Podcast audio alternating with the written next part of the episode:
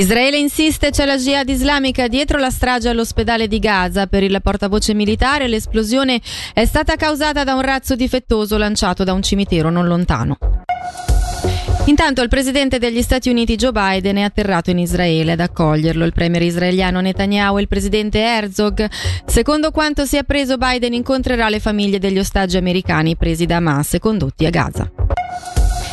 Andiamo in Ticino, il Consiglio di Stato ha approvato il preventivo 2024 che prevede un disavanzo d'esercizio di quasi 96 milioni di franchi. Unitamente al preventivo viene presentato un primo pacchetto di misure di rientro finanziario per un ammontare di circa 134 milioni di franchi.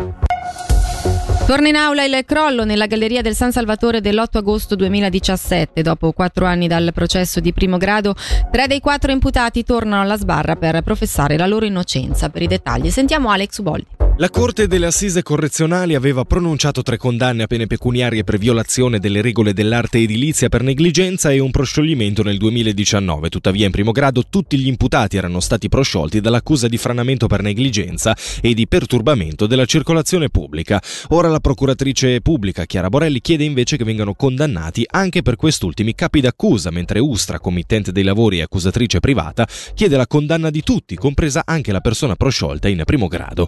Per cercare di fare chiarezza al processo d'appello verranno discusse due nuove perizie, processo che dovrebbe protrarsi fino a domani. La sentenza invece è attesa più avanti. Ricordiamo che il crollo non ha fortunatamente causato incidenti e feriti e che da allora entrambe le canne sono state oggetto di ristrutturazione.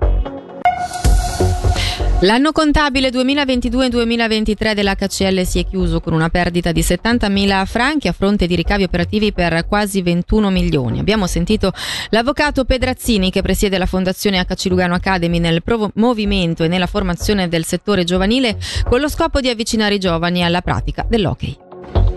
Ah tra alti e bassi che ci sono in quasi sempre, però direi che l'anno scorso e quest'anno è stato soprattutto marcato da questi cambiamenti radicali che però sono anche state fonte di nuove opportunità che hanno messo in evidenza delle persone all'interno della nostra organizzazione Associazione Giovanile e qui mi riferisco a Luca Gianinassi e a Cristian Cantoni in particolare che veramente hanno sposato appieno l'occasione che si è loro presentata e credo di poter dire che stanno dimostrando di essere veramente capaci portando il nome dell'Hockey Club Lugano molto in alto. Per la mete oggi nuvolosità estesa con temperature massime fino a 15 gradi.